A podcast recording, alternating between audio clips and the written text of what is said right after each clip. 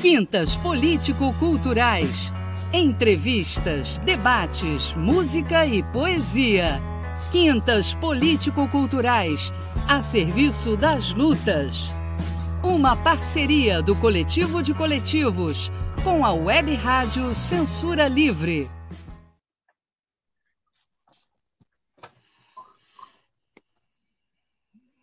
Boa noite a todos.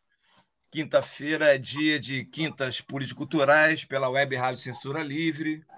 E hoje é o dia 29, 28 do 9. Estamos aqui para uma, uma continuação da série Coletivos de, Coletivos de Luta e Lutadores, Classistas, Anticapitalistas Democráticos, que é um diálogo da Web Rádio Censura Livre e o Coletivo de Coletivos. E hoje, né, além do meu amigo e camarada Júlio. Temos aqui a Maria e o André, que vão falar sobre um movimento importante que temos aqui na cidade do Rio de Janeiro, que é o Movimento Unido dos Camelôs. Né? Então, é, eu queria já apresentar os companheiros, né? o André e a Maria. Pode ser a Maria, então, André, para ela começar a falar um pouquinho sobre o que é o MUCA? Tudo bem? Pode, pode ser. Maria, o que é o MUCA? Liga o som. é assim mesmo. Ao vivo é assim mesmo. O MUCA é, é, é um movimento unido dos camelôs, é um movimento muito necessário na cidade do Rio de Janeiro, né? É um movimento que já existe há 20 anos, né? Eu sou coordenadora do movimento. O movimento ele nasce em 2003 e esse movimento é um movimento muito necessário na cidade do Rio de Janeiro, né? A, a gente luta por direito, direito de ocupar as calçadas, né, para levar o sustento para casa. Essa semana, minha filha, primeiro, né, até esqueci de falar boa noite a todas, todos e todas, um prazer imenso estar aqui, né, agradecer é, é esse espaço que vocês estão dando para a gente falar da nossa vida, né, da nossa, do nosso trabalho, mas essa semana minha filha estava fazendo um trabalhozinho de escola, né, e ela estava falando é, sobre os espaços públicos, né? E aí o espaço público, o que é espaço público? Quem, quem administra o espaço público e de quem são os espaços públicos, né? E aí ela, né, nessa ideia de, da escola dela, ela falou para mim, por que, que você trabalha no espaço público e o Eduardo Paes tira esse espaço de vocês, né? A gente está acostumado é, a trabalhar na rua e esse espaço é impedido, nós somos impedidos de trabalhar nesse espaço. Então, o MUCA é isso, é um movimento muito necessário na cidade do Rio de Janeiro, que luta por direito e que a gente tem um embate muito grande com a Prefeitura do Rio, com os prefeitos, né, que foi César Maia, Marcelo Crivella, e hoje, mais uma vez, o Eduardo Paz, né, que a gente espera que a gente não quer um quarto mandato dele, a gente não pode ter um quarto mandato dele, mas a gente precisa é, fazer a discussão desses trabalhadores informais. Camelô é trabalhador e ninguém sai do trabalho formal e vem para a rua dizendo hoje eu não quero mais trabalhar no trabalho formal e vem para a rua para ser perseguido pela fiscalização, pela guarda municipal. A gente vem por necessidade, né? Então a gente quer muito ser respeitado como trabalhador e o movimento é um movimento assim que para mim é o meu. Eu tenho quatro filhos, o Muca para mim é o meu quinto filho. Eu cuido dele com um carinho imenso. Todos os dias eu acordo e durmo pensando o que, que a gente vai organizar dentro do movimento para a gente ser reconhecido como trabalhador e colocar esse movimento como um instrumento de luta. O MUC ele é criado em cima de uma agressão que eu sofri na rua em 2003. Eu tinha tido um filho de parte cesariana, fiz uma ligadura de trompas e 15 dias após eu ter passado por, por esse, é, esse processo, eu fui agredida pela guarda municipal e meus pontos abriram, a guarda quebrou meu nariz, então o MUC ele nasce em cima dessa agressão que eu sofri.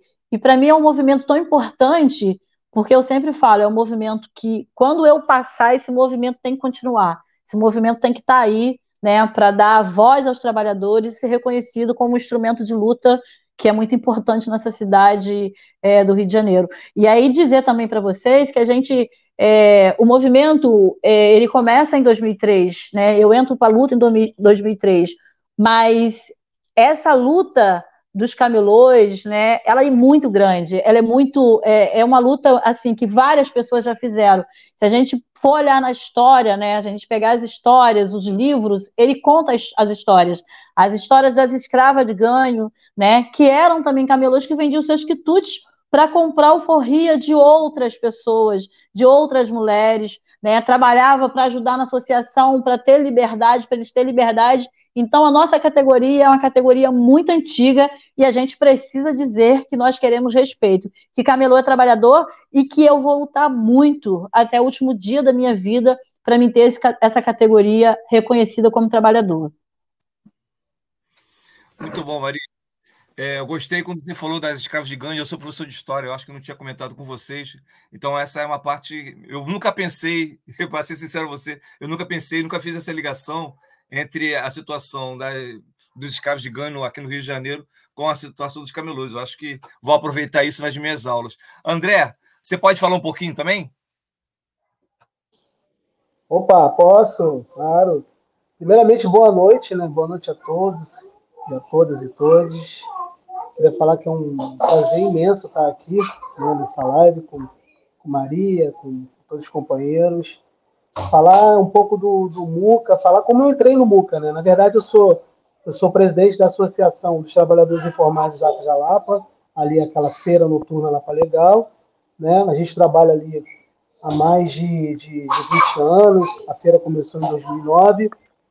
E eu comecei no MUCA, foi na pandemia, né, que a nossa feira teve, teve, teve que ficar fechada né, por um período e a gente não sabia o que fazer.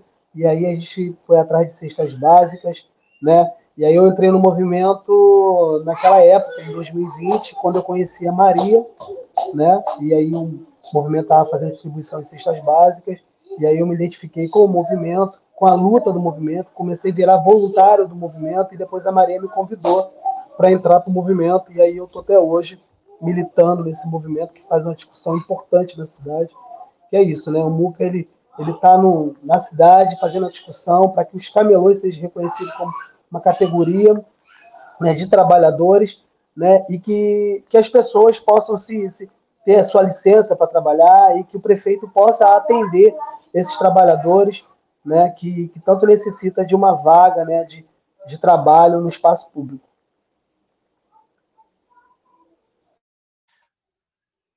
Valeu, André. Júlio, você quer começar? Liga o som. Pode ser, pode ser. Dá o meu boa noite a todo mundo. Boa noite, André. Boa noite, Maria. É, Manuel, boa noite. A, aos participantes que já estiverem, aqueles que vão depois entrar, assistir, é, inclusive depois, em outros dias, boa noite. É, Maria e André, vamos ver se vocês me conseguem esclarecer um determinado ponto, que eu acho que é uma questão que é colocada, é uma dúvida para muitos participantes. É, quando vocês falam no reconhecimento da categoria dos camelôs como trabalhador, inclusive o licenciamento, é, no caso, é, vocês não estão falando em carteira assinada, estão falando como como reconhecimento um trabalhador da informalidade, assim como os trabalhadores de aplicativos, por exemplo, que são trabalhadores da informalidade reconhecidos, certo? E, e dentro disso, eu pergunto, é, nesse caso, o, o patrão seria quem? Seria o município? É, o município é que, no caso, é, daria a licença para o trabalho e aqueles setores que não forem licenciados é, continuariam a, a, a, esse, a essa perseguição que o Estado faz? Como é que fica isso? Como é que, como é, que é? Explica melhor essa questão, como é que fica. Então, é, a gente não quer patrão, né? A gente não quer carteira assinada, nós somos trabalhadores informais. É, o, o, reconhecimento do, do dos entregadores, para a gente é um ganho, é muito importante, né? Eu faço parte do movimento dos trabalhadores sem direito, então a gente vem discutindo essa questão também dos entregadores, né? A questão da informalidade como um todo.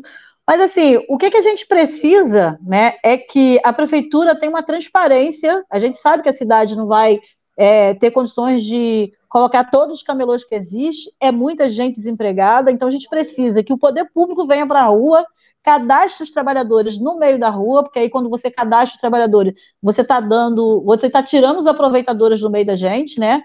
Então você vai lá dar autorização para quem está na rua. Quando você faz um cadastro online, muitas pessoas que nunca trabalharam na rua vai lá se cadastrar. E essas pessoas acabam ganhando autorização e nós passamos a ser empregado deles, né? Porque a nossa lei 1876, ela tem um critério egresso penitenciário, maior de 45 anos, deficiente físico, e você precisa comprovar que você tem tempo de rua.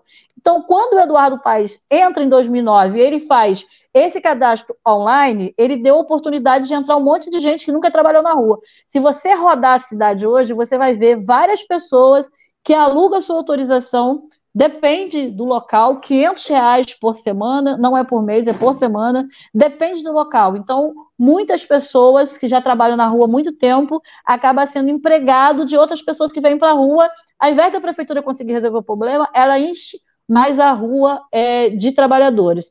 É, uma outra questão assim que é, eu queria estar tá, tá falando, assim, que a gente é informal, a gente quer continuar na informalidade, a gente não quer carteira assinada, mas que é, também não quer a gente, a gente não quer o Estado como patrão nosso, né? A gente, nós, do nosso jeito brasileiro, a gente vai compra nossa mercadoria, a gente compra o nosso tabuleiro, a gente compra a nossa barraca e vem para a rua e vai trabalhar. A gente não quer uma perseguição do poder público, a gente não quer a guarda municipal na rua pegando a nossa mercadoria.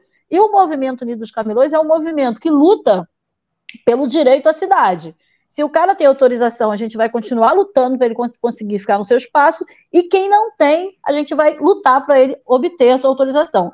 E aí, eu acho que quando o prefeito vem na rua, né, em vez de mandar os guardas municipais vir na rua agredir as pessoas, se a gente, se os camelôs, se os trabalhadores informais, os camelôs da cidade, fosse. É, porque hoje a gente está na Secretaria de Ordem Pública.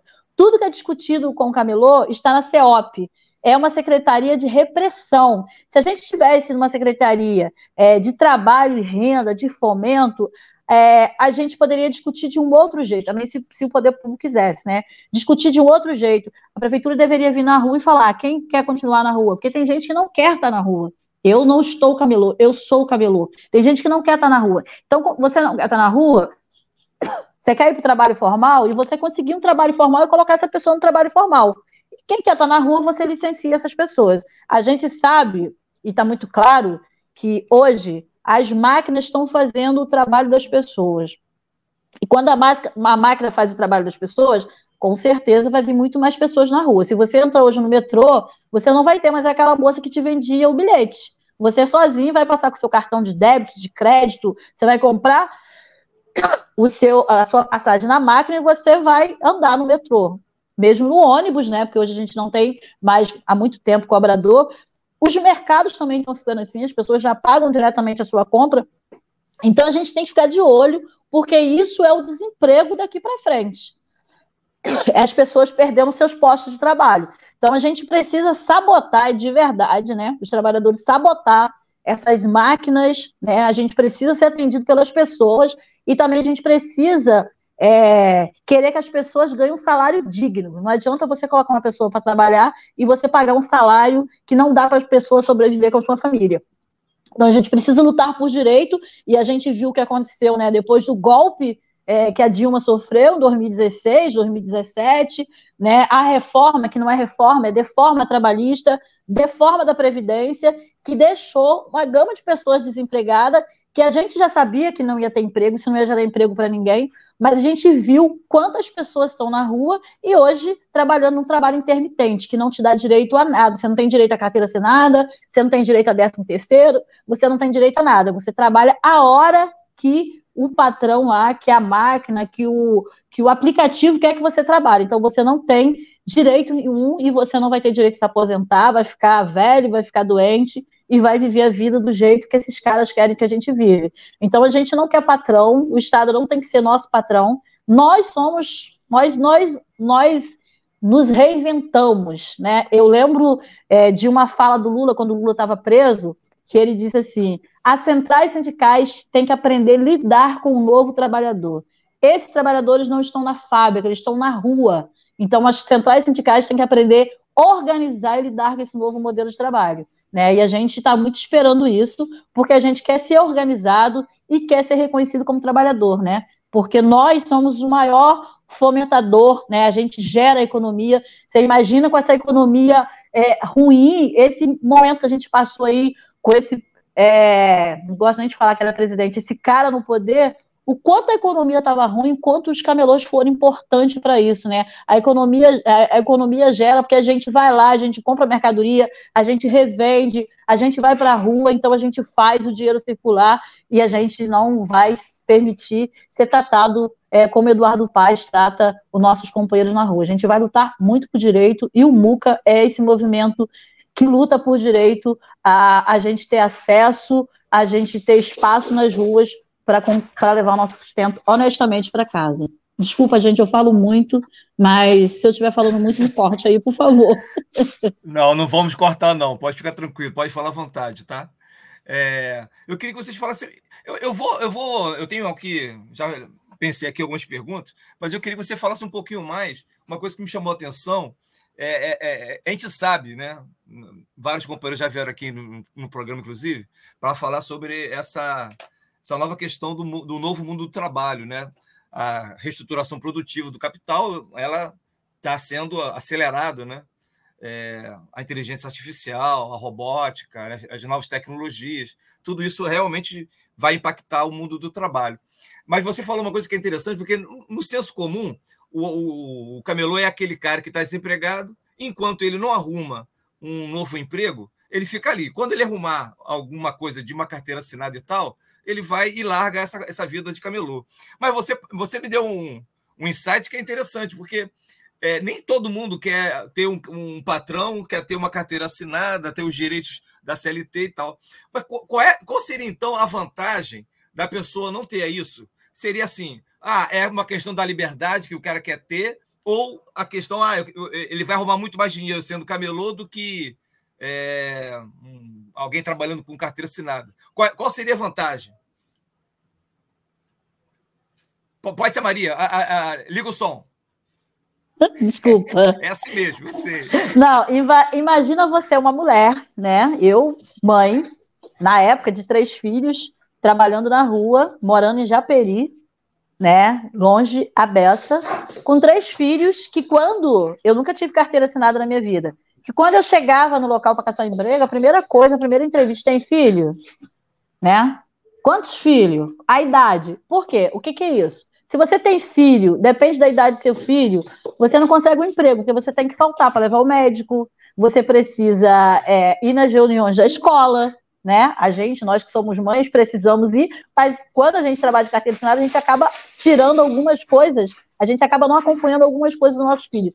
Então, para mim, vir para a rua e trabalhar como camelô me deu a liberdade de eu fazer a minha hora. E quando eu falo fazer a minha hora, eu não quero dizer para vocês que a gente trabalha menos de qualquer, qualquer um, não. Porque muitas das vezes a gente chega às 7 horas da noite, 7 horas da manhã na rua e vai sair 8 da noite, é, sem direito de ir ao banheiro, porque a gente não tem banheiro para gente ir, sem direito de ter um depósito para a gente guardar nossa mercadoria, ir para casa dormir sem pensar que a, a, guarda municipal pode estar no outro dia levando toda a nossa mercadoria, sem direito é, de é, almoçar, porque a gente não tem local para comer, você come em pé ali de qualquer jeito, pegando todo o sol, né? A gente que vive no calor da cidade do Rio de Janeiro, a gente sabe o que, é pegar esse sol o dia inteiro. Então, a gente, é, essa liberdade mesmo de não ter patrão, da gente fazer a nossa hora, da gente sair do trabalho a hora que a gente quer, da gente poder faltar de um trabalho para levar um filho no médico, da gente é, conseguir fazer isso. Essa questão do ganhar mais, né? É claro que quando você trabalha na rua, você faz o seu salário, se você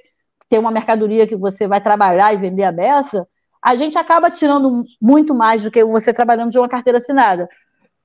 Mas, assim, eu, eu penso muito nesse novo modelo de informalidade, né? Que esse povo não vai estar mais nas fábricas, eles estão na rua. E, a, e o governo precisa enxergar esse povo e organizar esses trabalhadores. A gente precisa pensar, né? Eu fui na Argentina ano passado, e aí a Argentina tem um modelo de organização dos trabalhadores que eu espero que não perca agora, né? Com esse novo candidato aí a presidente é, como é, querendo tirar todos os direitos, a Argentina ela tem é, um salário social sabe? O pessoal lá é organizado em cooperativas e para minha experiência, o intercâmbio que eu fiz na Argentina foi muito aproveitador, porque o que que eu fiz? Fui para lá e para mim, aqui no Brasil, quem são as maiores categorias organizadas na informalidade? São os camelôs, que são não são muito organizados, mas é o que todo mundo fala, camelô, camelô. Na Argentina não, são os catadores, né? Então são as pessoas que trabalham com material reciclável. São cooperativas enormes que as mulheres estão de frente, que as mulheres dirigem caminhão, que as mulheres estão lá tomando conta das cooperativas e essas pessoas têm um salário social. Todo mês eles recebem um salário social. Por quê? Se essas pessoas ficarem doentes, eles têm um mínimo para conseguir sobreviver. E a gente precisa que o governo federal enxergue essas pessoas como trabalhador também. Né? Então, cobrar do presidente Lula, quando a gente vê o Lula indo na Ucrânia para fazer é, a, mediação da guerra da Ucrânia, a gente quer que o Lula venha aqui no Rio de Janeiro e faça a mediação da guerra que a gente tem, que os camelôs têm com o Eduardo Paes. É uma guerra muito grande. A gente não pode permitir que pessoas levem um choque, levem spray de pimenta, bala de borracha, só porque a gente está trabalhando. Porque depois justifica você entrar na favela e matar 27 e dizer, ah, eu matei 27 bandidos. Mas quando estava na rua tentando trabalhar como trabalhador também, era perseguido na rua. Então a gente precisa fazer essa discussão muito séria. E eu, quando eu falo o Lula, porque foi um governo que a gente foi para a rua para eleger. Foi um governo que a gente estava na rua e que a gente suou a manga, né? Eu lembro, hoje a gente tem um centro de referência na Marechal Floriano 149, a gente alugou aquele espaço no início da campanha. A gente fez um comitê dos camelôs que a gente ia todos os dias para a Central, todos os dias para a cidade panfletar, porque a gente precisava derrotar o Bolsonaro. E a gente precisa que o presidente Lula olhe para os camelôs da cidade. Nós é, estamos apanhando, é questão de direitos humanos. E a gente só vai ter um olhar quando a gente vê alguém, o, o guarda municipal matando um trabalhador. Quando a gente vê isso, isso vai despertar todo mundo falando, ai, por que, que a gente não falou? Ai, por que isso, por que aquilo? Mas a gente está aqui para dizer que o presidente Lula, né, que vai para a Ucrânia, que com toda a legitimidade que ele tenha, que ele venha para o Rio de Janeiro também fazer essa mediação de conflito entre o Eduardo Paes e os camelôs da cidade do Rio de Janeiro. Então, assim, para a gente é muito importante né, a gente ser reconhecido como trabalhador, porque o que eu digo o tempo inteiro, atrás de cada tabuleiro tem uma mãe e um pai de família que todos os dias sai de casa e precisa voltar para levar comida para sua casa. A gente não pode permitir você imagine essa quantidade de camelô na rua se esse, povo também tivesse na fila da fome. Né? Se esse povo tivesse na fila também da fome. Então a gente tem que ser organizado e valorizado como trabalhador. Então, eu vou parar de falar, vou deixar o André falar também, mas é, é isso, gente. Estou aqui para responder as perguntas, mas esse, é, esse debate de trabalho, esse debate, ele, ele mexe muito comigo, sabe? É, e eu gosto muito de falar sobre isso, de trabalho, de direitos, de trabalho coletivo, de organização coletiva, porque a gente só vai vencer isso aí se a gente estiver lutando coletivamente, né? Eu costumo dizer que, para mim, não é farinha pouca meu pirão primeiro. Para mim, a farinha pouca, a gente faz um mingau ralo e todo mundo enche a barriga igual e a gente vai para a rua lutar para a gente conseguir mais farinha para fazer um mingau mais grosso, para todo mundo ficar forte e ir para a luta forte, entendeu? Então, estou aqui, vou, vou parar de falar e deixar o André falar aí também, senão eu falo o tempo todo.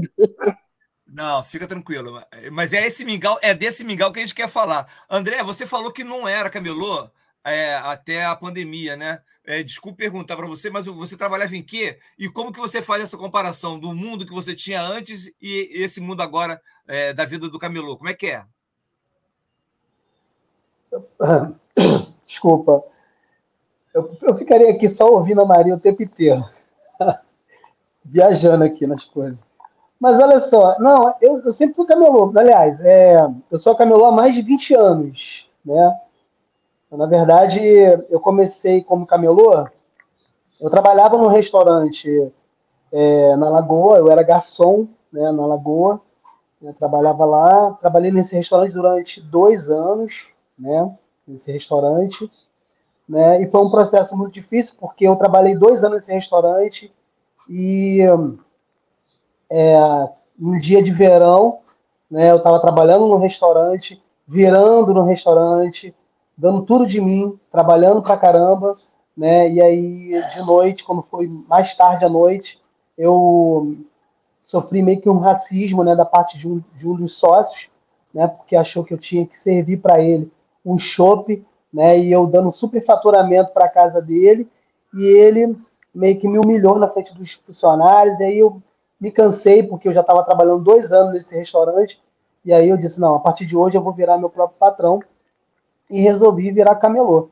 Fui para Lapa, né? A minha sogra já trabalhava na Lapa, ela já tinha barraca na Lapa, né? E aí eu falei, vou colocar uma barraca aqui de yakisoba, né? Que eu trabalho, né? Eu tenho uma, eu tenho uma barraca de yakisoba lá na feira, né? E aí coloquei essa barraca e lá tô há 20 anos trabalhando nesse espaço. Antes, o espaço antes não era legalizado. O espaço antes a gente tinha que fazer o mesmo embate, né, com a prefeitura, correr da guarda municipal, tomar pancada, gás de pimenta, bala de borracha, né? E não era só a guarda municipal, tinha a polícia também que fazia, a, é, que incomodava de uma certa forma.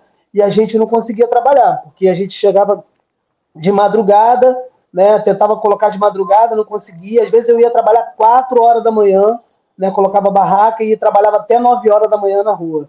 E aí passamos muitos anos nesse processo até que a feira foi legalizada né, em 2009. Mas eu sempre fui camelô, né, é, a vida inteira, né, esses 20 anos trabalhando como camelô, né, sustentei os meus filhos com o dinheiro das ruas. Né, eu tenho quatro filhos, tenho três netas, né? tenho um filho de 23, tenho um filho de 22, tenho é, uma filha de 18 e tenho um filho de 7 anos. Né? Então, sempre trabalhei na Lapa como camelô, sempre sustentei meus filhos com dinheiro das ruas. E aí eu estava lembrando uma coisa que você falou agora há pouco sobre a, sobre a tecnologia, isso, isso assusta muita gente. Por quê? Porque é, a gente veio de uma pandemia, né? A, hoje eu trabalho na Lapa e a Lapa está muito esvaziada ultimamente né? É, o lado que a gente trabalha realmente está muito esvaziado, né? Porque por falta de atração, por falta de, de, um, de um cuidado especial da própria prefeitura, né? De fazer ali um, de entregar política pública naquele espaço, né? Fomentar a área. Então a gente está sofrendo um pouco com isso também, com a questão do esvaziamento. E aí lembrar um pouco que você falou sobre a tecnologia, né? Porque hoje em dia a gente meio que está perdendo espaço para as plataformas digitais como a Shein, como a Shopee, né, que tem vendido muito é, coisas que o próprio camelô vende na rua, e até mesmo por um preço mais barato, né, e tomando espaço né, da, dos trabalhadores.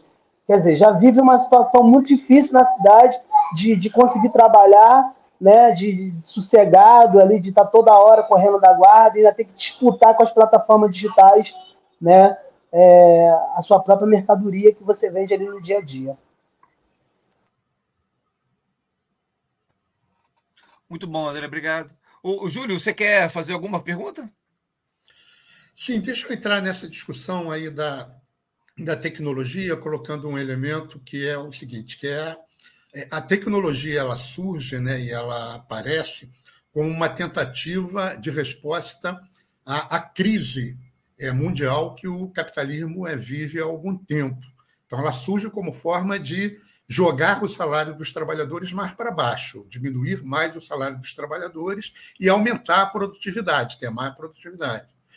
Só que isso não está resolvendo a crise. A gente está vendo que, é, recentemente, por exemplo, a Ford saiu da Bahia, foi embora e deixou um monte de gente desempregada.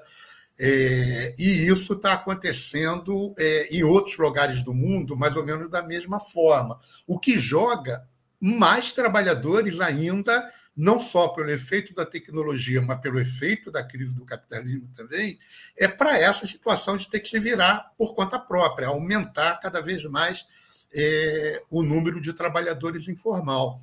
E nisso aí ganha uma importância muito grande, uma coisa que a Maria citou no início, como uma como uma intervenção do Lula, do Lula quando ele estava preso, a questão da organização é, dessa categoria.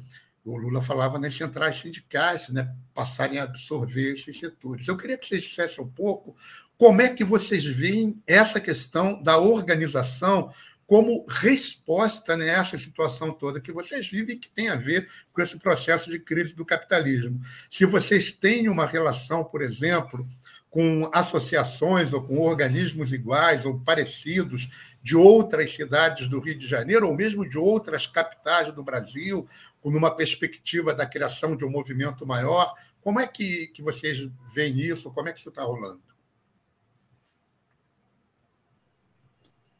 Então, a gente, eu participo, né, já, e na verdade, eu, na verdade, estou saindo, né, da Unicab, que é um movimento de, é, movimento é, de trabalhadoras, trabalhadores, camelôs ambulantes, feirantes do Brasil. A Unicab, ela, ela, ela vem, né, ela chega organizada aqui no, no, no Brasil, é, muito no período da Copa do Mundo e Olimpíadas, porque a gente teve uma entidade internacional que é a StreetNet, que é da África do Sul, que vem para o Brasil, quando a Copa do Mundo foi sorteada, que ia ser no Brasil, ela vem para o Brasil para fazer discussão dos trabalhadores informais, dos camelôs, que não pode estar perto dos estádios, tem que ter uma limpeza social na cidade, então o StreetNet vem para tentar organizar esses trabalhadores. E a gente fez vários encontros, né?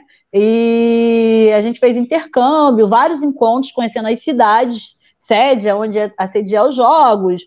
E a gente, depois de vários encontros, a gente organizou o Unicab. Só que a gente teve muitos problemas internos, a gente sai da Unicab e até também porque a gente queria organizar um movimento mais amplo, né, que falasse da discussão dos trabalhadores informais, a gente organiza o, o movimento dos trabalhadores sem direito, que hoje aí está de vento em polpa, fazendo várias coisas, fazendo jornadas, tendo um encontro com os ministros, né? já fui para Brasília duas vezes para fazer esses encontros, e a gente está discutindo aplicativo, aplicativo não, gente, eu falo aplicativo, mas aplicativo é o patrão. A gente está discutindo os entregadores, né? A, a, os Uber, empregado doméstico, cabeleireiro, manicure. Então, a gente está aí numa pegada que não é só os camelôs. É, a gente, o Muca, ele quando nasce, em 2003, quando eu apanho na rua e eu fico é, um mês, tive que tirar um resguardo forçado, porque eu não podia tirar, porque eu não tenho carteira assinada, então eu volto para a rua 15 dias para tirar meu ponto, é, 7 dias para tirar meus pontos, já fico trabalhando, 15 dias após o apanho da guarda, tive que voltar para casa forçadamente. E eu fico pensando, porque aquele ano 2003 foi o ano que o Lula foi presidente, né? Ele ganha, ele assume o primeiro mandato dele.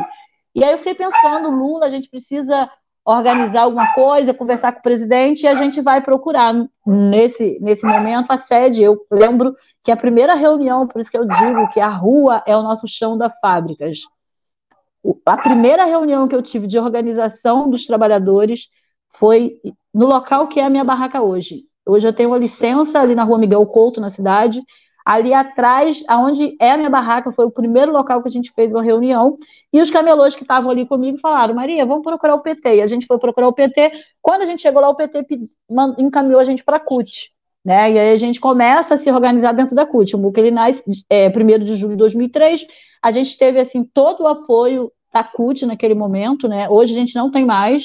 É, a, a, política roda, a política gira, e hoje a gente não tem o apoio que a gente teve na CUT, mas a gente teve assim, hoje se eu estou aqui falando com vocês, se eu pego o microfone e vou para a rua, se eu consigo organizar um ato, se eu se eu tenho ideia de ir lá para dentro da Câmara e ocupar a Câmara, se eu tenho ideia de me acorrentar na porta da Prefeitura, na porta da Câmara, né, se eu consigo fazer, organizar um ato ouvindo uma música, né, o, o, eu, se eu escutar uma música, essa, essa música me faz, é, me fomenta para me organizar um ato, isso foi a formação que eu tive dentro da CUT.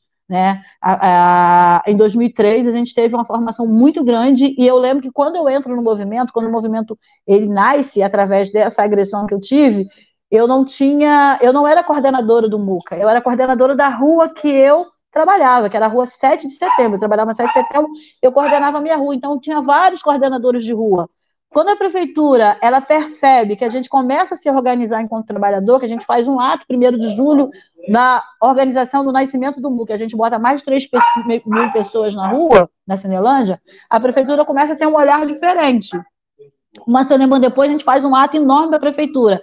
E que que ele, que, qual foi a ideia do Eduardo Paz? Começou a prender um monte de camelôs de uma vez. A primeira prisão nossa não é a prisão de 2013. A primeira prisão nossa foi em 2003, que a gente teve 37 camelos detidos na primeira DP e 23 camelos presos no outro dia. Os detidos é, foi, foi, eles fizeram, é, foram sarquear e depois no outro dia a gente ficou com 23 presos que saíram um algemado no outro, entrando no ônibus e indo para Polinte. E para a gente foi muito assustador, porque eu era muito nova no movimento, o movimento nasce em junho, julho, julho, primeiro de julho, e os camelões são presos em dezembro. E para mim foi muito assustador, porque eu não entendia muito dessa questão política, né? E eu lembro que a gente foi para a rua fazer ato dizendo que era preso político, preso político. A gente teve uma situação assim muito ruim, porque alguns camelôs já tinham passagem, mas as passagens deles eram por pirataria, né? Porque não sei se vocês lembram, os camelôs foi os, os caras que pirateou os CDs né? Eu lembro que eu tinha uma torre enorme, que eu fazia vários CDs, vários DVDs. Quando estourava um CD, eu ia na Americana, eu trabalhava ali na Rua do Vidor, ia na Americana, comprava um CDzinho, no outro dia tá, todo mundo já tinha na cidade, a gente vendia pra caramba. Então, assim, a gente levou a cultura para o povo mais pobre, que não tinha dinheiro para entrar na Americana e comprar um CD de 180 reais. Né? A gente foi para a rua e a gente levou essa cultura. Então, assim, a gente teve e a DRCPIM vinha para a rua e começou a prender os trabalhadores, prender os camelôs. Então, alguns já estavam é, é, respondendo um processo por pirataria. E aí não era mais réu primário. E quando a, quando a gente é preso, a gente foi preso por formação de quadrilha, né?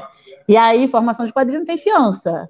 E aí ficaram todo mundo enfiado na Polinta. Eu lembro que foi um trabalho para tirar. A gente teve um momento assim que a gente sofreu um processo de rebelião dentro da Polinter e a gente teve que fazer transferência, correr atrás para fazer transferência desses trabalhadores assim, numa madrugada, é, porque eles poderiam sofrer aquele processo dentro da cadeia e a gente conseguiu tirar um por um, conseguiu provar que os trabalhadores é, não tinham feito nada daquilo que a prefeitura estava incriminando na gente, é, e a gente hoje tem muitos deles que não estão mais entre a gente, porque também ele sai da rua, né, e continua, ele, sa ele sai da cadeia, volta para rua, continua sendo perseguido, e aí vai, toma um outro, um outro processo na sua vida, e muitos já morreram, não está mais entre a gente, mas a gente conseguiu fazer é, um grande movimento, e é essa questão mesmo, né, da, da gente conseguir estudar o novo mundo do trabalho, a nova organização dessa categoria, a gente precisa se debruçar entre nos livros mesmo, nas pesquisas,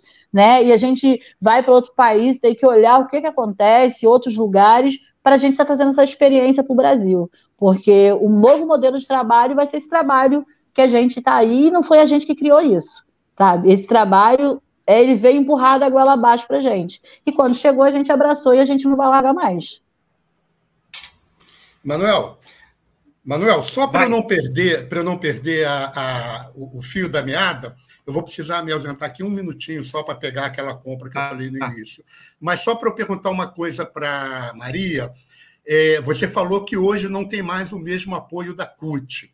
Só que hoje não existe só a CUT como central sindical. Hoje existe uma várias centrais. Vocês não têm apoio de nenhuma central hoje em dia? Então, a gente não tem, assim, a gente tem, é, as, quando a central vai fazer algum ato, a gente está lá, a gente chega junto, a gente está nos atos, mas a gente não tem. Eu acho também que as centrais sindicais, que já tem mais essa coisa do modelo de organização de trabalhadores como sindicato, né? E a categoria de camelô é uma categoria muito difícil de organização. E aí, quando eu falo que é difícil de organização, é porque se você para um dia de trabalhar, você fica um dia sem ganhar o seu dia de trabalho. Nós somos uma categoria que a gente parar para fazer uma greve, a gente vai ficar sem salário, a gente não vai ter dinheiro. Então, assim, muitas das pessoas trabalham de manhã para comer à noite. Né? Então, você parar um dia para você chamar um grande ato, as pessoas. E aí tem uma outra coisa. Se a prefeitura está. É, a grande mobilizadora dos atos nossos são o próprio poder público. Se a prefeitura está fazendo uma repressão muito grande na cidade, e aí a gente organiza um ato, aí vamos lá, começa a panfletar, panfletar, e eles estão batendo. Na semana do ato, eles saem da rua e liberam a rua. Eles liberam a rua. E aí liberar a rua significa assim, eu estou um mês sem trabalhar. Se a rua está liberada agora, eu vou trabalhar, eu não vou para passeata nenhuma. Entendeu? Então, assim, a prefeitura ela tem essa jogada. É, é a mesma coisa do patrão quando quer esvaziar as greves, esvaziar os trabalhadores, é a mesma coisa. Então, a jogada da prefeitura é isso: desvaziar a rua, porque todo mundo vai trabalhar, ninguém vai para ato nenhum, e a gente tem meia dúzia de pessoas lá brigando e lutando por direito, e depois a gente diz, ah vocês dizem que tem 60 mil inscritos, mas aí quando está na rua só tem 30, 40, vocês são um bando de baderneiro. Os trabalhadores mesmo não estão com vocês. Mas é a jogada suja mesmo do poder público da prefeitura para desvaziar os movimentos que a gente organiza e que a gente faz. Maria, é, eu queria que vocês falassem um pouquinho também né, desse jogo sujo que, vocês tão, que você está falando, que é o seguinte, né, que é a, a cooptação do poder público sobre essa categoria. Né? É, aqui em São Gonçalo, por exemplo, o prefeito, é, todos os prefeitos, né, não só esse, mas todos, eles têm uma prática que é assim, em relação aos camelôs. Ele, aqui tem, tem a associação de, mora, de, de camelôs de determinados bairros, principalmente algum. Eu moro em São Gonçalo, tá? Então tem Alcântara e tem o centro. Aí tem a associação de, dos camelôs do centro e outro do lado de Alcântara. E essas associações, elas são cooptadas, elas são atreladas ao poder público, né? Porque é uma troca de favor daqui, troca de favor de lá. Né? Ultimamente, por exemplo, aqui no Alcântara, esse ano, o prefeito fez um gueto. Né? Ó, fizeram uma rua, reformaram uma rua e colocaram os camelôs ali. E a associação topou, né? deve ter levado alguma coisa, né? alguma vantagem ali, que a gente não sabe bem o que, que é, mas isso é, eu acho que é, seria bem comum. E isso no Rio de Janeiro, essa cooptação do poder público e através da figura do Eduardo Paes, isso também rola assim? Gente, é, é, rola a mesma coisa. A gente tem que várias associações, a gente tem uma federação no Rio de Janeiro, que é uma federação. Eu digo que o presidente da Federação dos Camelôs do Rio de Janeiro é o câncer da nossa categoria, né? É o cara que já esteve no governo é, Maia, fazia campanha para Maia, fazia campanha para os candidatos de Maia a, a, a vereador. Ele esteve junto com o Eduardo Paes, ele esteve junto com o Trivela e hoje está junto de novo com o Eduardo Paes. Eu espero que a gente não tenha de novo o Eduardo Paes, que a gente tenha alguém de esquerda nossa para a gente não ter esse canto da categoria junto é, com esse novo governo que a gente vai construir aí, a gente vai para a rua construir.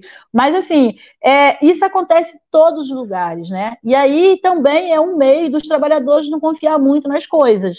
É, são vendas de autorizações, para você trocar a tua app de um lugar para o outro. Você pode ir lá e fazer a inscrição para trocar, mas o cara que te cobra, ah, me dá dois mil reais que eu troco de uma semana para o outro. E aí isso é muito rápido, quando você não paga, você fica, sei lá, eu tô aqui, eu tô mais ou menos um ano para colocar meu filho como auxiliar, meu auxiliar.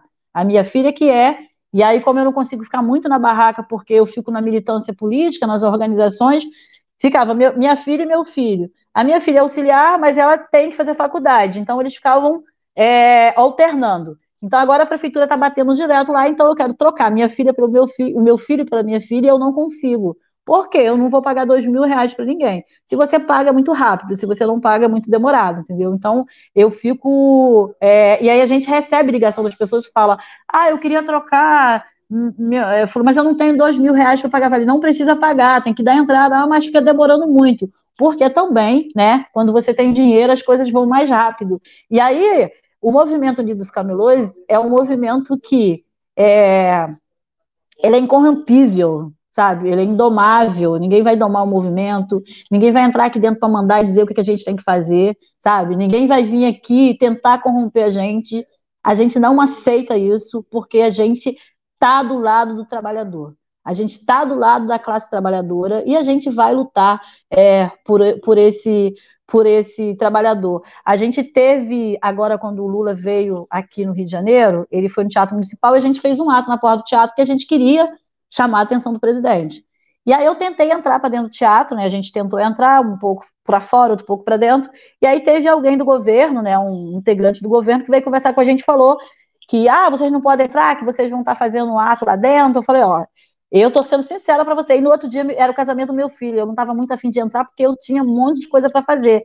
Aí eu falei, eu tô sincera para você, eu vou entrar ali para me fazer ato. Eu não vou ficar lá igual foca batendo palmo para Eduardo Paz. E aí a gente acabou conversando com o, o, o representante do governo que a gente não ia entrar, que ele ia entregar a carta para o Lula e a gente tent, entrou nesse acordo, né? Mas assim, é... e aí a discussão que ele veio falar para mim, ah, vocês não podem entrar lá para fazer ato político. Eu falei, olha só, cara, na boa.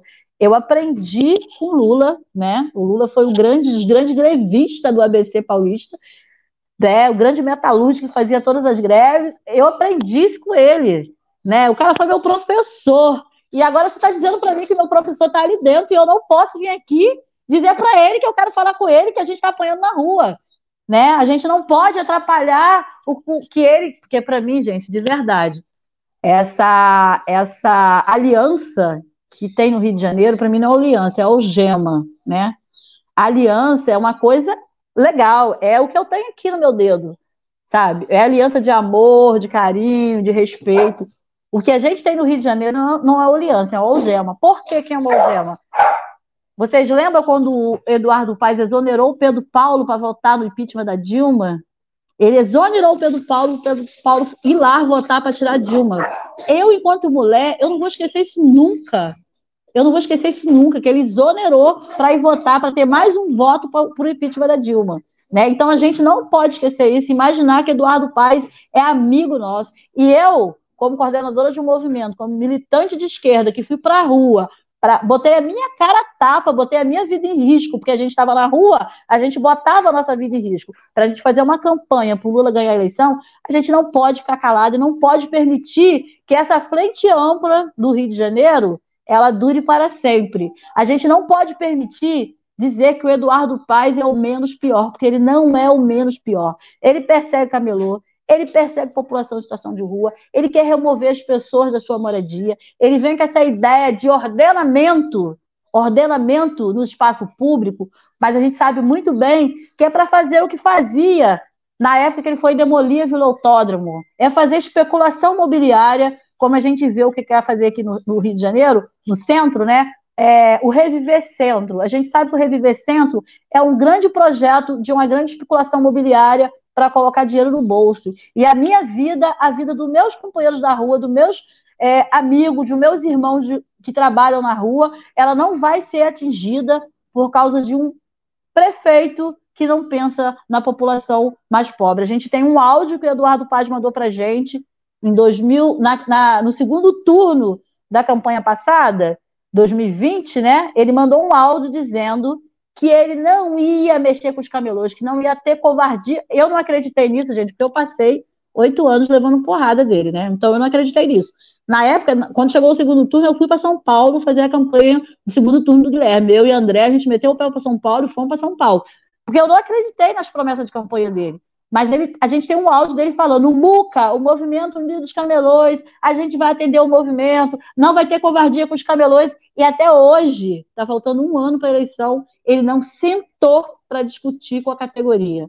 Né? Então a gente vai cobrar isso, está cobrando já há três anos, a gente vai continuar cobrando, e a gente vai fazer uma grande cobrança a ele nas urnas. A gente não vai permitir a gente vai fazer uma campanha muito contra e não vamos permitir que uma pessoa que fez uma promessa de campanha, que está aí três anos e nunca sentou com a categoria para dialogar, porque nós queremos organização do comércio ambulante na cidade, nós queremos pagar imposto, a gente não corre de pagar imposto, porque a gente, a gente não, eu não pago, mas muita gente paga propina na rua. Então a gente quer pagar imposto, a gente quer pagar o imposto por governo, mas a gente não quer pagar propina na rua. Muito bom, Maria. Nós estamos chegando já daqui a pouco às 20 horas, a gente vai dar um pequeno intervalo e voltamos. Mas antes disso, é, eu queria fazer Deixa as meia hora para o André falar, gente. Já falei muito, André fica olhando. Não, eu vou deixar o André falar, eu vou deixar, pode ficar tranquilo. Então vamos passar a pergunta para ele.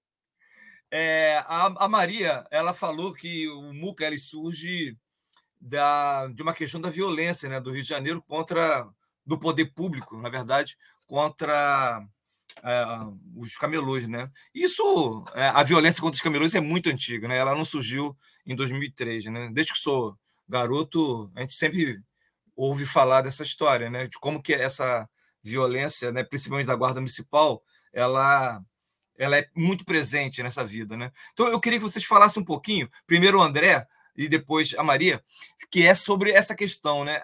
Como que funciona? Como é que é essa, essa coisa de viver sobre medo da Guarda Municipal do Rio de Janeiro? É terrível, né? É terrível viver dessa forma. Né? É, os camelôs, eles vivem é, o tempo inteiro correndo de um lado para o outro, né? porque não tem como trabalhar em paz numa cidade onde é, as pessoas não respeitam é, o seu trabalho, não respeitam né, o seu, seu espaço. Né? É, o que acontece? Tem muitos grupos, né, muitos grupos de camelôs né, que o tempo inteiro um vai avisando para o outro. Né? Passa uma fiscalização na esquina, já tem um outro vai avisando para o outro, e vai avisando para o outro, entendeu? Para poder é, é, é, sair, sair daquele conflito ali e até correr com essa mercadoria para a mercadoria não ser atendida, né? Mas é assim o tempo inteiro, né? Os camelôs vivem correndo o tempo inteiro da guarda municipal porque não tem outro jeito, né? Ou você entra... Na verdade, ninguém quer entrar para o embate, ninguém quer ficar o tempo inteiro brigando com a guarda municipal. As pessoas querem trabalhar tranquilamente no seu local. Né? Mas aí acontece que muitas das vezes os guardas eles vêm com turbulência né? e acaba acontecendo um embate do camelô com a guarda municipal. E é terrível, os camelôs não têm paz. Né? Você trabalha e adrenalina. Né? Tem alguns camelôs que estão fazendo até é, acompanhamento psicológico, né? Porque vive o tempo inteiro né, é, no Rio de Janeiro. Né? E é aquilo que a Maria acabou de falar agora há pouco, sobre o Lula ter ido lá para fora né, para fazer a intermediação da guerra. Né? A gente também está vivendo uma guerra, o Rio de Janeiro está vivendo essa guerra, né, que é da Guarda Municipal contra os camelôs.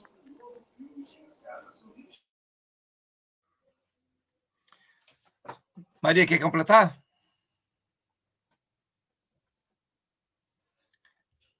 Liga o som.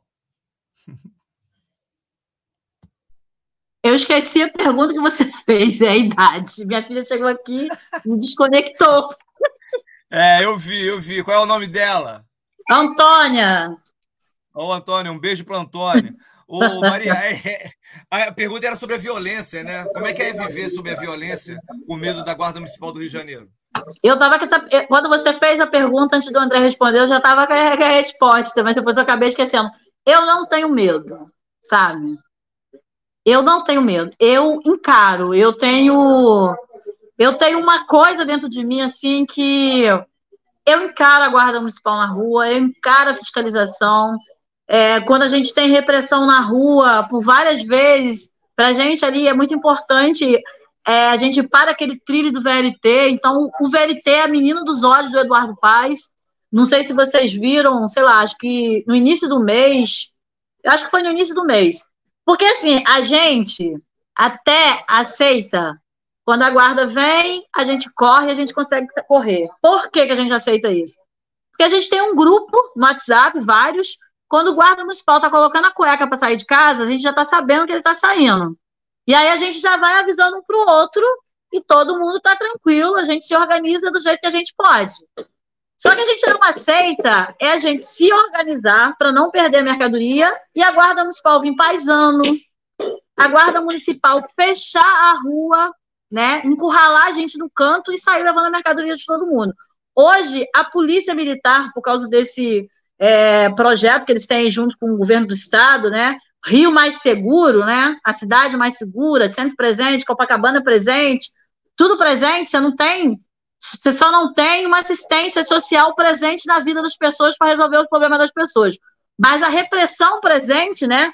Você tem em todo canto. Então, assim, essa repressão presente vem junto com a guarda municipal reprimir os trabalhadores e pegar sua mercadoria. Então, na hora que a gente foi encurralado, a gente ficou muito puto, porque muita gente perdeu a mercadoria, e aí toda ação tem uma reação. Toda ação tem uma reação, é a gente ir para porrada. Ir para porrada é todo mundo guardar sua mercadoria e a gente ir. Primeiro dia a gente fechou a rua, fechamos o trilho do VLT, a gente ficou lá mais de cinco horas com o trilho fechado, não passou o VLT, segurando uma faixa branca, fechando, os camelôs vindo para a rua, e eles tentando né, é, intervir nisso. No segundo dia, a gente foi para briga. E aí teve briga, assim, de duas horas da tarde até as seis horas, sete horas da noite. A gente fez as lojas da cidade fechar. As lojas abaixaram a porta e a gente foi pra porrada. E aí, a guarda municipal só foi embora quando acabou a munição, foi as balas de borracha, o spray de pimenta. Eles começaram a jogar pedra em cima da gente, entraram na viatura e foram embora, né? E assim, é, é porque assim, acho que tem que ter um certo respeito, né? Dos trabalhadores e deles pra gente. Se a gente tem uma organização nossa, que é o telefone, se a gente se organiza para não perder a mercadoria, se eles vierem cercar a gente com roupa paisano, sem a gente poder conhecer ele, a gente vai para a briga mesmo. Então, assim, eu não tenho medo, sabe? Eu já perdi todo o medo que eu tinha é, de, desse conflito, e para mim, quanto mais exposta eu fico, mais segura eu me sinto. Quanto mais exposta eu fico, mais medo eles têm de me colocar a mão, entendeu? Então, para mim, mais exposta para mim é mais segurança, eu me sinto mais segura. E tem os meus companheiros aí, né? Porque os camelôs, que bom que eles têm uma preocupação assim muito grande comigo, com a minha vida, como eu tenho com a deles também. Porque assim, inúmeras vezes a gente vai para a delegacia. Tem um camelô preso, a gente está lá na delegacia. Alguém perdeu a mercadoria, a gente está lá no depósito para ajudar essa pessoa conseguir sua mercadoria de volta. Eu lembro que a primeira vaquinha, né, a primeira vaquinha, que naquela época não era vaquinha, a primeira lista que foi passada na rua para arrecadar dinheiro. É, quando eu comecei na militância, primeiro, quando eu apanhei da Guarda Municipal pela primeira vez, a primeira lista foi quando eu fiquei em casa, operada, com meu parto cesariano, depois que a Guarda Municipal me bateu. Eu fiquei na minha casa e os camelôs faziam lista e o dinheiro chegava para mim em casa. Eles faziam uma lista e cada um doava um dinheiro e o dinheiro chegava para mim em casa. Então, eu tenho um carinho imenso com essa categoria, muito grande. E aí, quando eu ando na Rio Branco, eu gosto de falar da Rio Branco, porque a Rio Branco é a próxima área que eu, que eu trabalho, que eu vejo aquela gama de garotos negros, pretos, né? Que moram em favela, né? Que tem uma vida difícil, que tudo para eles foram negado a vida inteira, o tempo inteiro. E eles estão ali, sabe, no sol, correndo de guarda, tentando levar seu sustento honestamente para casa. Isso me faz ter uma, uma força de luta muito grande e eu não penso duas vezes em defender aquele corpo preto que poderia ser o corpo do meu filho. Então eu vou para a rua com toda a garra, eu viro uma leoa e vou para cima e quero saber de onde para onde foi a mercadoria, para onde levou a pessoa presa e eu viro a mãe de todos na rua e é isso, gente. Ok. Maria, muito bom. É, já são oito horas, nós vamos dar um intervalo, vamos beber uma água Antônio vai comandar isso, essa parte. Eu acho que depois a gente volta. Eu, eu quero retornar é, sobre essa questão da violência. O Júlio também deve ter algumas perguntas, mas vamos dar um intervalinho e a gente volta daqui a dois minutinhos. Falou?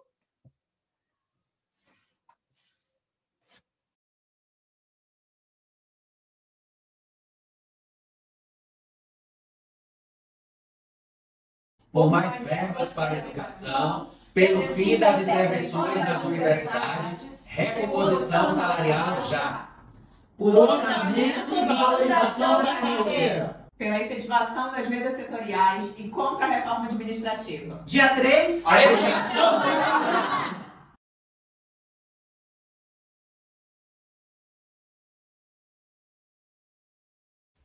Para manter o projeto da Web Rádio Censura Livre de uma mídia alternativa, buscamos apoio financeiro mensal ou doações regulares dos ouvintes, de amigos e parceiros, já que não recebemos recursos de grandes empresas, políticos ou partidos.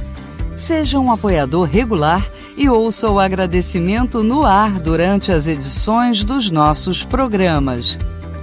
Sua ajuda é muito importante para nós. Enviamos prestação de contas mensal aos nossos apoiadores. Temos uma vaquinha virtual permanente. Anote o endereço virtual apoia.se barra clwebradio apoia.se barra clwebradio Saiba mais sobre a emissora no WhatsApp 21 96553 8908. Web Rádio Censura Livre, a voz da classe trabalhadora. jornalismo, debate sobre temas que você normalmente não encontra na mídia convencional, participação popular, música de qualidade e muito mais. Web Rádio Censura Livre, a voz da classe trabalhadora. Quintas Político-Culturais. Entrevistas, debates, música e poesia. Quintas Político-Culturais, a serviço das lutas. Uma parceria do Coletivo de Coletivos com a Web Rádio Censura Livre. Boa noite para quem está chegando agora.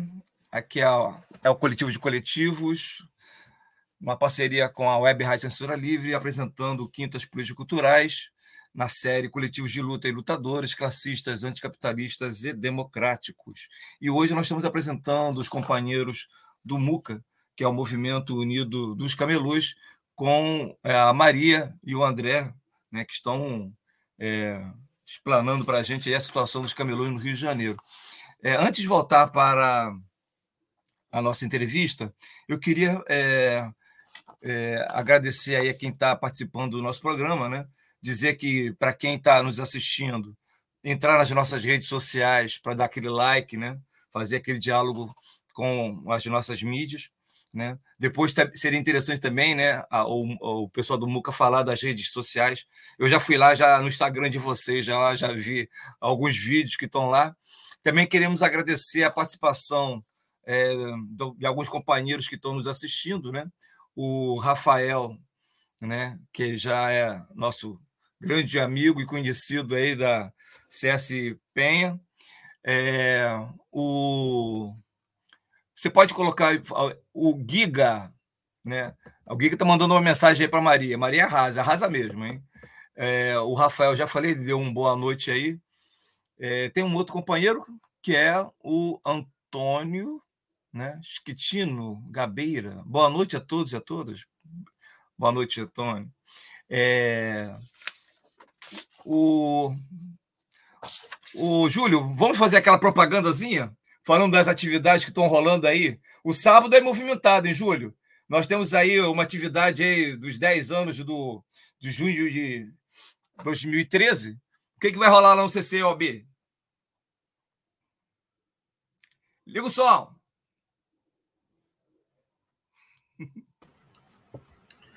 Então, é, depois é, é dá o boa noite a Cristina também, o, Manuel, que, que chegou aí dando um boa noite. E depois tem uma pergunta do Antônio, aí você passa ela. O Antônio fez uma pergunta aí para os nossos participantes, nosso companheiro do, do back office.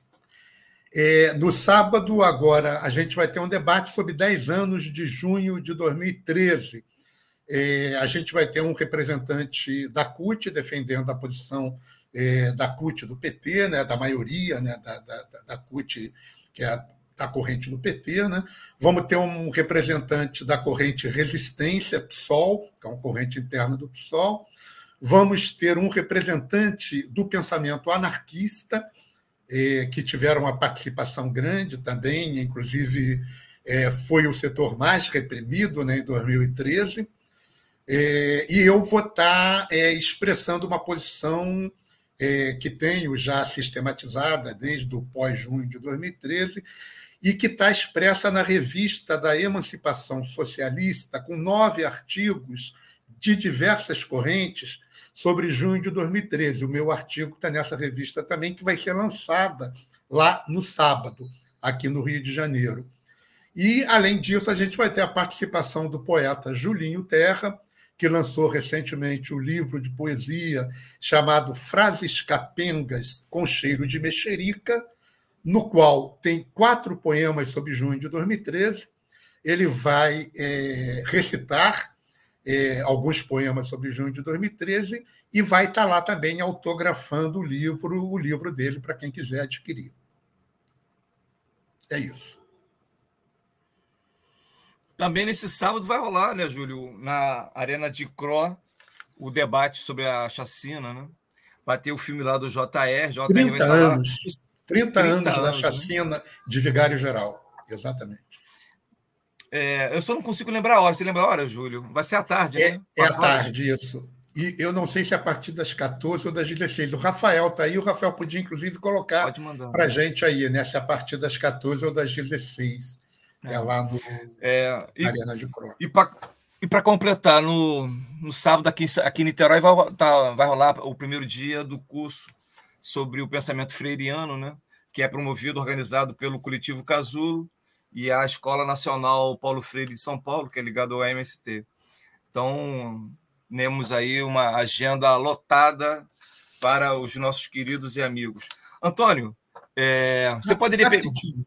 Fala, Antes, já que nós estamos falando dos eventos, a gente não pode deixar de registrar que no dia 1 de outubro nós vamos ter as eleições para o Conselho Tutelar.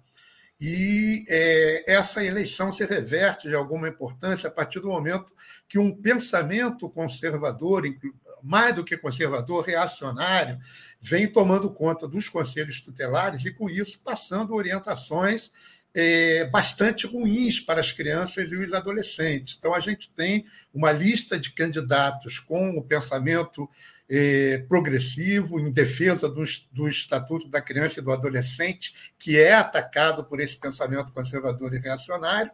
Então, é importante que o pessoal que possa é, e que, que esteja com título em dia, etc. E tal, vá votar. Vá votar na, na, na, na no Conselho Tutelar.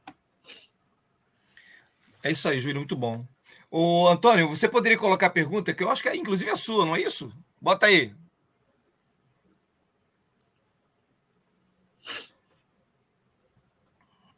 O Antônio está tá perguntando o seguinte: boa noite. Parabéns pela luta. Eduardo, Eduardo Paz articula com o setor do PT, do Lula, uma aliança visando sua reeleição em 24. Por favor, vocês podem comentar. Ah, a Maria já foi meio na dando uma porrada já nessa situação, mas é uma situação difícil, né? Para quem é da esquerda carioca, né? É, ter que ficar aturando essas alianças aí que o PT aqui do Rio de Janeiro está construindo, né? O que, que, você acha, Maria? Liga o som. E Aliança não, algemas. aliança é isso aqui, ó.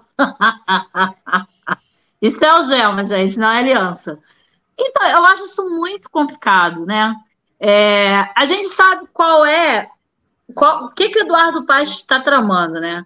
E aí a gente já viu em vários lugares que o vice do Eduardo Paz vai ser é, alguém de confiança dele, que é o Pedro Paulo, ou o presidente da Câmara. Por quê? Porque 2026 ele quer ser candidato a governador e ele não quer deixar a prefeitura na mão de um outro partido que ele está usando politicamente, né? Ele não quer deixar é, a prefeitura na mão do PT. Então, por isso que ele tem essa guerra de dizer que o vice dele vai ser alguém, um aliado dele. A gente precisa fazer é, essa olhar essa eleição, mas visando em 2026. O que, é que vai ser em 2026?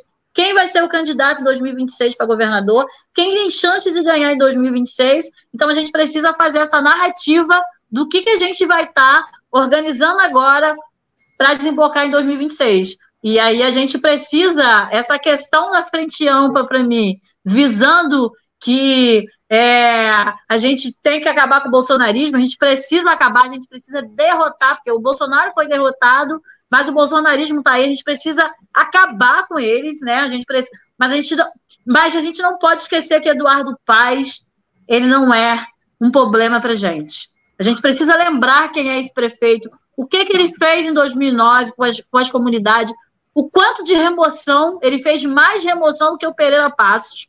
A gente não pode esquecer, na casa das pessoas, eu lembro de um, um dia que eu saí daqui, eu ia em todas as remoções que estavam acontecendo. Eu fui para Madureira, ali em Campinhos, e aí a gente chegou de manhã, a prefeitura já estava ali para remover as famílias. E os filhos dessas pessoas já estavam na escola. E a prefeitura começou a entrar na casa das pessoas, pegar todos os seus móveis, colocar dentro do caminhão. Você imagina, na minha casa, por mais pobre que ela seja, é as minhas coisas que está dentro.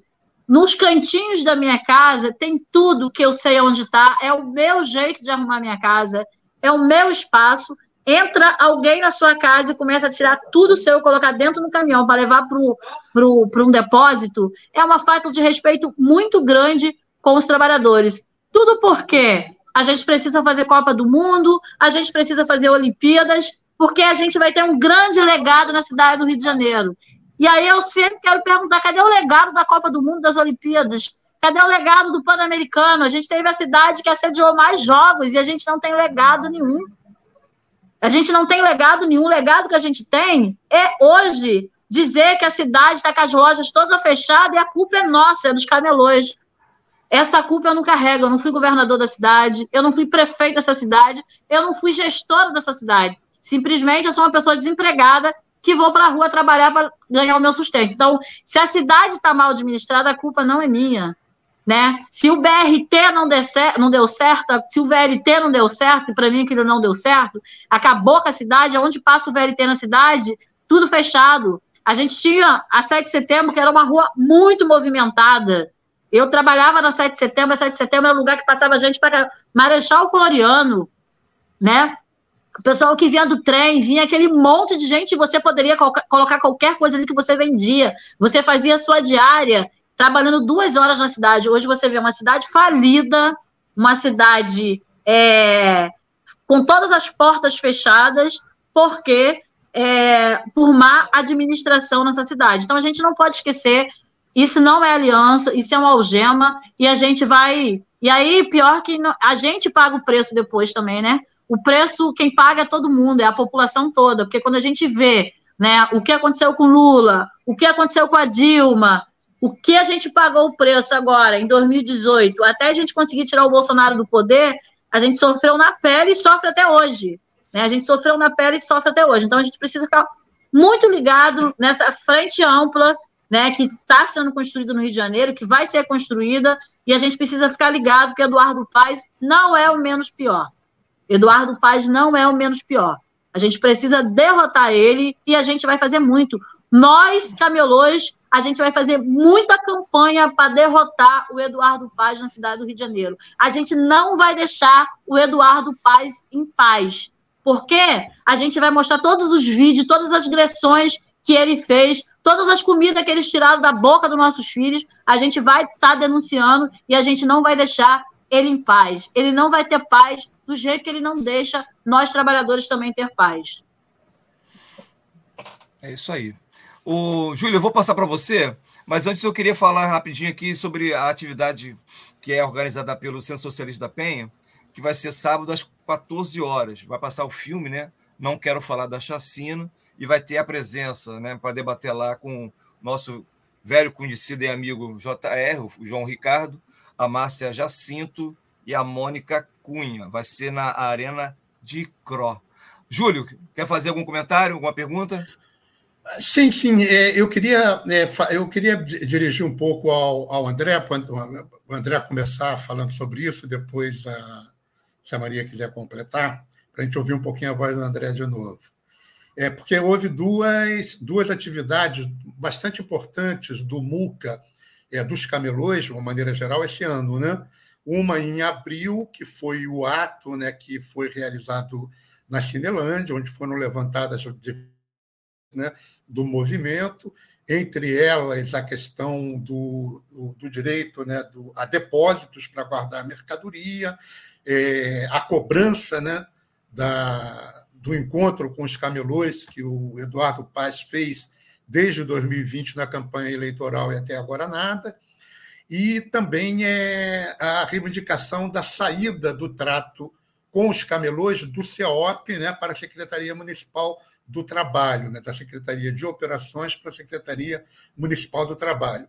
E o outro evento importante que teve foi é, a formação do Centro de Referência dos Camelôs, né, que, que aconteceu agora, que aconteceu esse ano também no Rio. Se eu não me engano, foi em julho, se eu não me engano, não estou não tô bem certo, não estou lembrado, pelo menos. E que criou ali um local. É, queria que você vocês falassem um pouco é, sobre isso, que é um processo de organização que vai aumentando, inclusive na construção do centro, é, teve várias entidades é, presentes né, é, é, no apoio e como é que está, se vocês estão conseguindo levar o centro legal, estão conseguindo apoio para o financiamento, para o pagamento das coisas que são necessárias. Falasse um pouco sobre isso. André, quer falar? Fala aí. Não, eu queria que você falasse sobre isso, isso é uma coisa muito importante. Tá bom. É. Não, tá bom. Então, o centro de referência, é, primeiro começar lá, né? Pelos nossos atos que a gente faz na rua. Então, a gente teve esse ano é, alguns atos na cidade, né? E aí, esse que foi um ato assim que marcou muita gente foi a gente chegar às 5 horas da manhã na Câmara dos Vereadores e a gente se acorrentar na frente da, da escadaria ali. A gente se acorrentou naquela porta de ferro grandona e a gente ficou ali de 5 horas da manhã até 7 e meia da noite, sem sair dali, acorrentada, enquanto a gente não teve é, uma reunião com o vereador, que marcou uma reunião com o assessor do prefeito, a gente não saiu dali. Então a gente fez, e aí para mim foi muito interessante porque a gente fez uma chamada de um ato, né? E aí muitas pessoas que chegavam lá eu vi na televisão de manhã e vim para cá ajudar vocês. Eu vi no RJ da tarde e vim para cá. Então a gente conseguiu fazer uma mobilização de gente que passou ali várias pessoas, as pessoas filmando, colocando nas redes. Então para a gente foi muito importante aquele momento que quatro mulheres chegaram na frente da Câmara e se acorrentou, porque a gente não aguentava mais o processo de é, higienização dos camelôs de Copacabana, dos camelôs do centro, o qual a prefeitura estava fazendo um projeto verão, né? E aí, é, ela retirar os camelôs de Copacabana e não deixar ninguém trabalhando. Então, foi muito importante é, esse ato para gente. O centro de referência é uma conquista muito importante, é um lugar que a gente vem buscar, buscando há muito tempo, né? A gente tem agora hoje ali na Marechal Floriano 149. Esse espaço a gente já está lá há um ano né? E a gente conseguiu inaugurar ele agora dia 30 de junho, né? Então essa inauguração foi muito importante. O que que a gente tem nesse espaço? A gente tem um espaço que a gente acolhe os trabalhadores, e para mim eu não quero perder isso de vista nunca, é um espaço de acolhimento mesmo, onde a gente está tendo é, um atendimento psicológico para várias pessoas, né? A gente tem hoje uma, uma é, e aí, eu gosto muito de falar dessa parceria, porque eu lembro quando eu vou para dentro da CUT organizar o movimento, eu lembro que os sindicatos, né, e eu aprendi muito isso nos sindicatos, o sindicato ficava falando muito da saúde dos trabalhadores, do saúde dos trabalhadores. Eu falei, gente, quando é que a gente vai discutir a saúde dos trabalhadores informais? E hoje a gente tem uma parceria com a Fiocruz, né, o qual a gente está discutindo a saúde dos trabalhadores informais. Então, hoje a gente tem tanto é, ali na UFRJ da Praia Vermelha, como, como a, quanto a Fiocruz, a gente tem é, pessoas né, ligadas à questão psicológica lá fazendo a terapia com os camelôs. Então, assim, para a gente está muito legal. Hoje a gente teve sessão de terapia, eu estou fazendo, os, os, os, é, os, os, o povo do Muga está fazendo, que são os coordenadores, a gente abriu para os outros camelôs, então está muito importante esse espaço de acolhimento, onde os camelôs vão lá, né, para fazer xixi, para esquentar uma comida, colocar o telefone para para carregar. A gente tem essa questão da assistência jurídica também, que a gente tem é, advogados populares que ajudam a gente, tem uma grande parceria com a Defensoria Pública, também é, com a OAB e também com os advogados populares, né? A gente tem a CISA, que é, ajuda a gente na, na nossa é, assessoria jurídica, e a gente vem com esse centro de referência. A parte de cima do centro, a gente quer fazer um museu, porque a gente tem muito documento do Murca, né? A história dos camelôs, ela não começa agora, 2003, ela já tem que ser contada de muito tempo, né? É uma história linda, a gente precisa falar desses personagens que passaram, que vão vir, e aí aquele espaço ali é um espaço que a gente vai criar um museu, né? Um centro de referência da história dos trabalhadores informais, porque a gente está vivendo um período, e aí eu fico muito o tempo todo nisso, porque assim, é muita gente querendo pesquisar o trabalhador informal, né? São os camelôs, são o, o, os entregadores, né? É o carnaval, o quanto de entrevista eu dou próximo ao carnaval, e lembrar para vocês, né, que nós, camelôs, somos os garçons da festa. O carnaval, quem está ali como garçom somos nós. Quem serve a cerveja geladinha, quem vende água geladinha, quem está ali vendendo salsichão, vendendo lanche, são os camelôs. E aí, imagina o cordão do bola preta com aquela quantidade de gente que arrasta para a rua se não, tem, se não tem o camelô ali para levar a cerveja gelada. Aquele carnaval, ele acaba não existindo, porque o bar Os bares não saem do lugar para ir atrás do, do, do, bloco. Quem vai somos nós. Então a gente é, precisa discutir isso mais sério, né? A gente precisa discutir essa organização desses trabalhadores com mais seriedade. A gente não pode permitir que na época do carnaval Eduardo vende para a Ambev e Ambev coloca nos camelões um, um crachá e uma caixa de isopor e a gente vira empregado da Ambev. Porque a gente não tem direito nenhum. Se a gente sofreu um acidente na rua, você não tem direito nenhum. Você não tem direito algum a nada. Então a gente não pode permitir, porque os verdadeiros camelôs, que são os camelôs que trabalham o ano inteiro, esse camelô não vai para a fila da Ambev pegar, participar de sorteio no da Ambev. A gente vai para a rua trabalhar nos blocos clandestinos, e eu trabalho em Santa Teresa, né? E eu sou muito observadora no perfil, no recorte das pessoas que estão trabalhando nos blocos.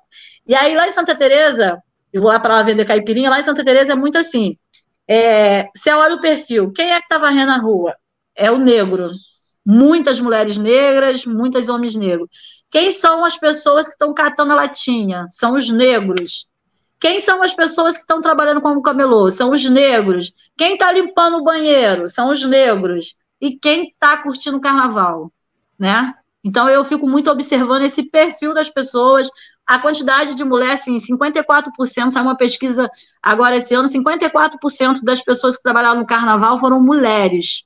Então a gente precisa entender também que esse espaço é um espaço muito importante para a nossa vida, que muitas mulheres saem de um relacionamento abusivo, de um relacionamento de violência e vêm para a rua para trabalhar e sustentar os seus filhos honestamente. A gente merece respeito, a gente vai lutar por esse respeito. Pessoal, é muito bom. Nós estamos já indo para o, o final do nosso programa, né? Faltam quatro minutinhos queria é, falar. Eu acho interessantíssimo essas, essas pesquisas, né? Porque a gente pensa a categoria de camelô como aquela coisa restrita muito mais homem do que mulheres, né? Você está dizendo que. Eu, eu acho que também, de repente, houve uma mudança no perfil né? dessa, dessa categoria, né? Eu acho que é interessante a gente pensar sobre isso. É, eu, uma coisa em relação também à violência que a gente estava falando, tem esses projetos de armar a guarda municipal isso deve ser um perigo constante para vocês também, né? Imagina, se, se sem arma, os caras já ficam dando né, porrada, choque, não sei, com arma, o que a gente vai fazer com arma, né? Então, assim, é, é, vocês podem falar um minuto rapidinho sobre essa questão? Eu posso falar um minuto rapidinho sobre essa questão. Então, a gente tem uma campanha contra o armamento da Guarda Municipal. Para a gente é questão de ordem não deixar a guarda ser armada.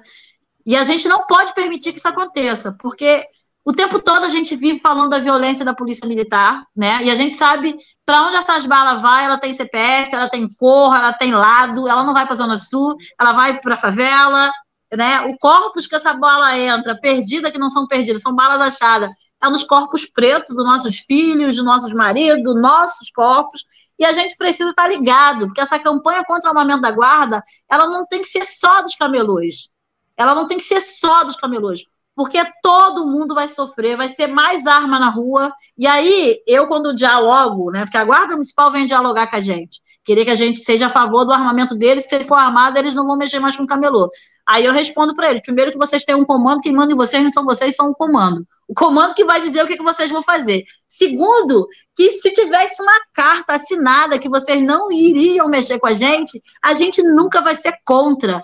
Primeiro, porque a gente também tem a vida de vocês. Eu, quando eu faço política, eu não faço política pensando só na minha vida, na vida da minha família, na vida dos meus filhos, não. Eu, passo, eu faço política pensando na vida de todo mundo.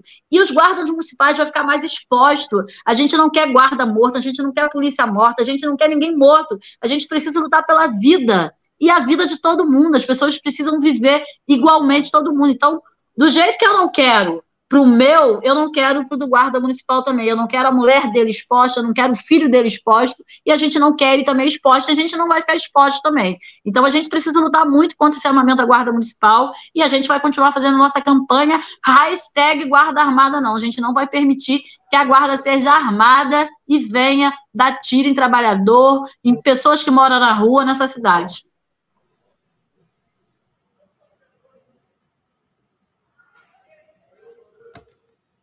Ih, Manuel caiu no finalzinho. Manuel, não cai, Manuel. Manuel caiu no finalzinho. É, não sei se vai dar tempo dele voltar. é, eu queria que vocês dessem aí a, a, rapidamente a, os agradecimentos finais, as questões finais, não sem antes dizer para vocês que contem com o coletivo de coletivos e tenho certeza também com a Web Rádio Censura Livre, na figura do companheiro Antônio, que está aí no back-office, para a gente levar essa luta junto, tá? E que é, a gente conta também com vocês é, para engrossarem também a fileira dessa luta dos coletivos de coletivos, que hoje tem no apoio às lutas uma das suas bandeiras fundamentais. Então, vamos continuar em contato, vamos continuar conversando e vamos ver se a gente consegue fazer uma ampla reunião de coletivos num sentido de trocar ideia e de ver como é que a gente consegue se apoiar mutuamente. Com a palavra vocês para o encerramento. André, vou encerrar. E depois você se encerra aí também. Então, eu queria agradecer imensamente esse espaço que vocês é, deram aqui para gente, dizer para vocês a importância, né? Eu sou uma pessoa que eu converso com todo mundo.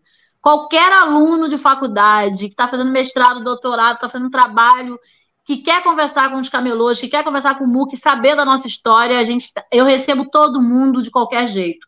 E aí o centro de referência é isso, tem todo o material lá, quem quiser ir lá, quem quiser ver, e dizer para vocês que vocês estão ajudando a gente a escrever a nossa história, né? Quando vocês dão a oportunidade, quando vocês vêm conversar com a gente, vocês também estão colaborando para a gente ser reconhecido como trabalhador. Então, eu agradeço vocês imensamente. Queria pedir para vocês aí que vão ouvir a gente, siga a gente nas redes sociais, é MucaRJ, que é o Instagram do Muca, e o meu é Maria dos Camelões. A gente tem muitos vídeos importantes denunciando toda a truculência que a gente vem vivido nesses 20 anos que o movimento existe e se organiza nessa cidade.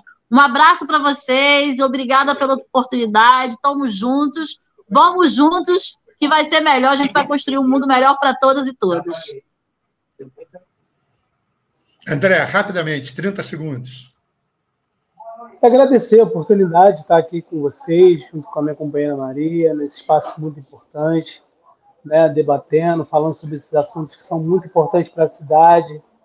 Essa discussão é importante. Eu acho que todos os camelôs merecem e têm o direito também de estar nos espaços públicos do, do Rio de Janeiro. Muito obrigado, gente. Obrigado a todos, obrigado Maria, obrigado André, foi muito importante você estar aqui, a vocês participantes, até a próxima quinta.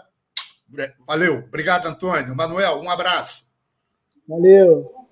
Tchau, gente. Tchau, Júlio. Tchau, Emanuel. Tchau, André. Tamo juntos.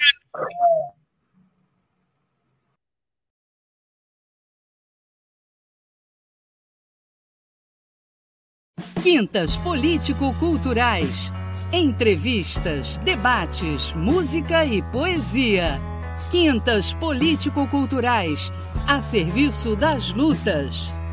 Uma parceria do Coletivo de Coletivos com a Web Rádio Censura Livre.